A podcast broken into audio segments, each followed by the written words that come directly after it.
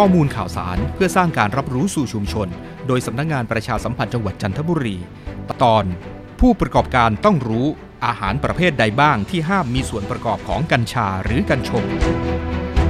กระทรวงยุติธรรมแนะนำประชาชนตามนโยบายของรัฐบาลที่ส่งเสริมและพัฒนากัญชาและกัญชง ให้เป็นพืชเศรษฐกิจ และภูมิปัญญาไทย ให้สามารถนำส่วนประกอบของกัญชาหรือกัญชง มาใช้ในอุตสาหกรรมอาหารและอุตสาหกรรมอื่น ๆ ได้ โดยการนำมาใช้เป็นอาหารต้องเป็นไปตามกฎหมายว่าด้วยอาหาร และต้องใช้ตามวัตถุประสงค์ทางอาหารเท่านั้น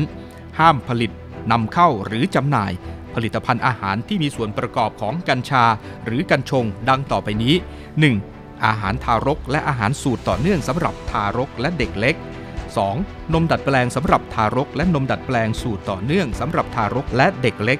3. อาหารเสริมสำหรับทารกและเด็กเล็ก 4. เครื่องดื่มที่ผสมคาเฟอีน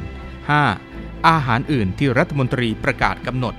สอบถามเพิ่มเติมได้ที่สายด่วน 1111 กด 77 ฟรีตลอด 24 ชั่วโมง